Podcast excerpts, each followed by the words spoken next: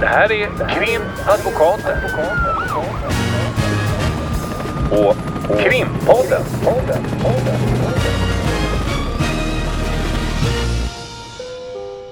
Parter och ombud kallas till sal 32. Hej Lotta! Hej Ulrika. Klockan är 21.20 och Ja. nu, ska vi, Nu ska vi börja. nu ska vi börja våran podddag. Vad har du gjort idag? Eh, idag har jag suttit i rätten. Jag var målsägandebiträde idag faktiskt. Eh, för fyra stycken målsäganden. Okej, och vad gällde det för brott? Eh, det gällde ett rån. Okej. Mm. Jag har suttit i ett mål som jag har avslutat idag där det handlade om att min klient hade genom, man hade genomfört en rättspsykiatrisk utredning på honom och det var det som var frågan om han skulle dömas till fängelse eller rättspsykiatrisk vård. Nu är vi klara efter ett antal dagar. Mm. Och nu sitter vi här. Mm, det gör vi. Mm. Och du berättade för mig precis innan vi klev in här att du hade läst någon artikel eller vad var det för någonting? Mm, jag hade kollat på sociala medier eh, och sett ett inlägg från en eh, kollega till oss Okej. angående just, hon är företrädesvis målsägande beträde eh, och eh, hade synpunkter eller framförde synpunkter avseende kanske framförallt eh, faktureringsmöjligheter när man är målsägande beträde. Men Hon hade-? Hon hade blivit skuren ganska kraftigt. Det har varit ganska uppmärksammat också i, i tidningar och så. Och ehm, ville väl framföra sin egen syn på den eh, inställningen då från domstolen att hon inte skulle få ersättning för de timmar som hon anser att hon har lagt ner. Då. Med vilken argumentation eller hade hon, varför hade hon skurit? Ja, alltså det, det är intressant. Jag har ju inte läst den. Det är ju som vanligt att man läser inlägg på sociala medier och så skriver man om det i tidningar där man citerar sociala medier och så vidare. Så att jag har faktiskt inte läst själva motiveringen ifrån domstolen. Men eh, eh framför allt var det ju hennes eh, uppfattning om vad det här beror på. Bland annat då så framförde hon väl en uppgift om att man skulle se målsägandebiträdet som en andra klassens advokat och menade då, som jag uppfattar i alla fall, att det här skulle vara någon sorts eh, kvinnofälla är väl att ta i, men att eftersom hon då menar på att majoriteten av målsägandebiträdena är kvinnor så är det ett problem att kvinnor då även här får sämre betalt än som hon då jämförde med Fast försvararna. vadå, jag, det hänger jag inte riktigt med på för att, eh, att majoriteten av advokater som är målsägandebiträden, för man kan vara både försvar och målsägandebiträde, men att majoriteten är kvinnor. Jag hänger inte riktigt med på hur skulle det sitta ihop med att var det, var det på grund av att man var kvinna och målsägande som man skulle få lägre betalt?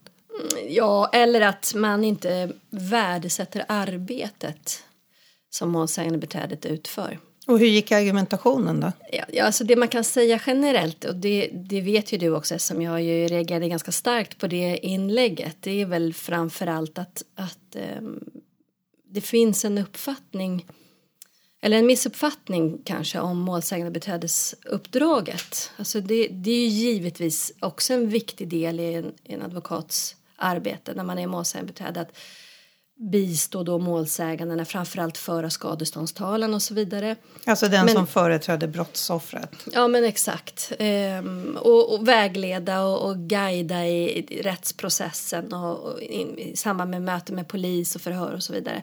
Men det som man menar jag då ofta glömmer bort det är ju faktiskt att målet i ansvarsdelen, alltså själva skuldfrågan, där har ju åklagaren huvudansvaret. Målsägandebiträdet biträder ju åtalet. Ja, för det är ju polis och åklagare som driver ärendet och det är åklagaren som är förundersökningsledare som det heter och, och är den som väcker åtal. Ja, exakt. När jag är målsägandebiträde, vilket jag också är ibland, så eh, är det i alla fall yt- jag vet inte ens om det har hänt att jag lägger ner mer arbete än när jag är försvarare. Man gör exakt det arbete man ska göra men när man är försvarare så är det i alla fall min uppfattning att det krävs långt mycket mer arbete att lägga ner därför att man då inte har en åklagare vid sin sida som driver målet tillsammans med polisen. Man kan göra vissa instick och kanske justera en gärningsbeskrivning som det heter, kanske komma med egen bevisning. Men staten är ju liksom uppbyggd på det sättet att det är åklagaren som driver ärendena. Ja, exakt. Och det, det var väl lite av min poäng. Och, och, Eh, det är ju givetvis ändå så att man ska läsa igenom allt som finns i förundersökningsprotokollet och om åklagaren missar någon del om man biträder så ska man ju fånga upp det givetvis. Och, och, ehm, och det ska man ju sen såklart också få betalt för. Men min uppfattning är nog att det, det är ju otroligt sällan som man som målsägandebiträde överstiger både vad man fakturerar för och vad man faktiskt behöver lägga ner om man jämför med försvaret. Och, och, precis som du säger, även om i de här större målen, vi har ju den här Akilov eh, rättegången som har varit och det mm. känner ju många till och att det då ibland kan vara två försvarare och då är man ju två även på den sidan men då är det ju fråga om ett enormt antal målsäganden. Hur många är de i det målet, målsäganden? Och jag kommer inte ihåg rätt siffra, jag har svårt att komma ihåg siffror sådär men jag har för mig att det var 158. Nu låter det väldigt specifikt. Men Någonting säger mig, men jag kan ha fel i det. Men det var väldigt många i alla fall. Och då är det ju givetvis då skadeståndstalan och vi, vi har ju läst om det. Det var väl det också det framfördes synpunkter på att i den här artikeln eller i det här sociala medieflödet? Du ja, i, i det här flödet att man ifrågasätter att... Eh, därför att eh, jag tror att det, det jag reagerar på det är ju att, att eh, många av de här följarna eller det, de det, det som blir av det, strömningarna som blir av sådana här inlägg det är ju hur folk reagerar och den bild folk får av det här yrket. Men jag fattar inte riktigt, är det, är det eh, alltså ansett så då utifrån det du har tagit del av att det är någon typ av kvinnofråga att kvinnliga advokater skulle ha ett lägre värde därför att de är kvinnor och uppträder som målsägandebiträden medan manliga advokater skulle tjäna mer pengar därför att de är försvarare. Inte att det är en skillnad i uppdragen. Ja, lite så. Absolut.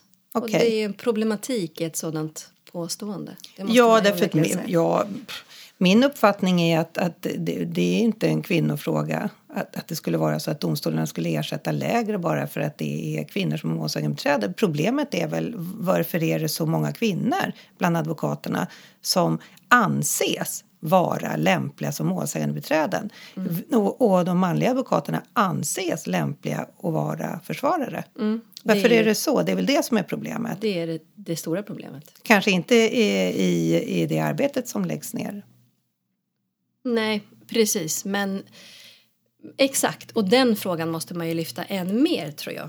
Och, och just ifrågasätta. Vad är det som gör att, att man i, i långt större utsträckning, både från domstolens håll men även då ifrån klienter och i allmänhetens ögon ser att det är kvinnor som ska ha det mjukare uppdraget som man också kan och då kan man ju tänka så här, vilka är det som, som eh, ser till att de olika parterna, den som är misstänkt och den som är målsägande brottsoffer får de advokaterna de får. Det är ju i mångt och mycket ganska ofta domstolarna som väljer ut vem de ska ha. Så där finns det säkert en tradition om att kvinnor ska ta hand om, precis som kvinnor tar hand om sina barn och, och husdjur och allt vad det nu kan tänkas vara, tar hand om brottsoffer för att det kanske är oftast kvinnor som är brottsoffer då och sen är det män som byter proppar och byter vinterdäck och tar hand om rånarna. Mm. Det kan vara den klassiska fördomen och på senare tid har jag börjat fundera på det kan ju också göra med att de manliga advokaterna kanske är bättre eller mer framåt vad gäller att marknadsföra sig. Mm. Att deras namn också kommer fram tydligare. Därför att vad jag vet, den enda kvinnliga advokat som är duktig på marknadsföring det är just den kollegan vi pratar om som ju uteslutande jobbar som målsägandebiträde. Det finns egentligen inga riktigt för allmänheten kända namn. I, I, branschen givetvis, duktiga kvinnliga försvarare, det, det, vet vi ju alla vilka det är. Men att det når ut till dem som kanske inte har samma inblick. Det, där tror jag där Men måste det är vi jobba ju hårdare. Det är otroligt eh, knasigt att det är på det sättet att det är... Det, ja, min uppfattning är att det inte är en, en, en kvinnofråga att målsägande beträden skulle få lägre ersättning. När jag tycker nog att det snarare tyder på en jag vet inte, okunskap på hur försvararrollen ser ut. Det är ju en trend i samhället idag att eh, eh, brottsoffer ska eh, gynnas högre och, och så har jag, det har jag inga som helst problem med. Men inte på bekostnad av den personen som är misstänkt och har rätt till en rättvis rättegång. Det blir ju lite att gå över ån efter vatten om man nu ska mena att det är en en kvinnofråga utan att det handlar ju om att arbetet man lägger ner när man är försvarare, arbetet man lägger ner när man är målsägande beträde, det skiljer sig väsentligt åt därför att man som sagt inte har en åklagare vid sin sida när man är försvarsadvokat. För mm. det är det målsägandebiträdet har. Mm. Så att jag tycker att det är att vara fel ute helt enkelt. Det låter kanske lite hårt men det är nog min uppfattning. Mm. Ja det kan vara men samtidigt är det bra. Man, man väcker ju folks tankar och, och, man belyser vissa och sen så kan vi sitta här och prata om det och det är ju människor som läser det och så väcker det en debatt. Och det, på så sätt är det ju ändå bra att man eh, pekar på det som väl är hennes uppfattning då att, att det är på det sättet. Men det, nej, det är inte min uppfattning heller. Den, den könsförfördelningen har vi nog någon annanstans. Mm. Inte vad gäller själva eh, ersättningen. Nej du, ska vi eh, packa ihop det här? Ja, och så får vi lådan. se om, om vi, vi ska packa upp den här lådan eh, framöver. Det tycker jag vore i alla fall kul. Och eh, då får vi väl säga så här. Eh, omvärlden, håll öronen öppna. Så hörs vi igen. Krimpodden.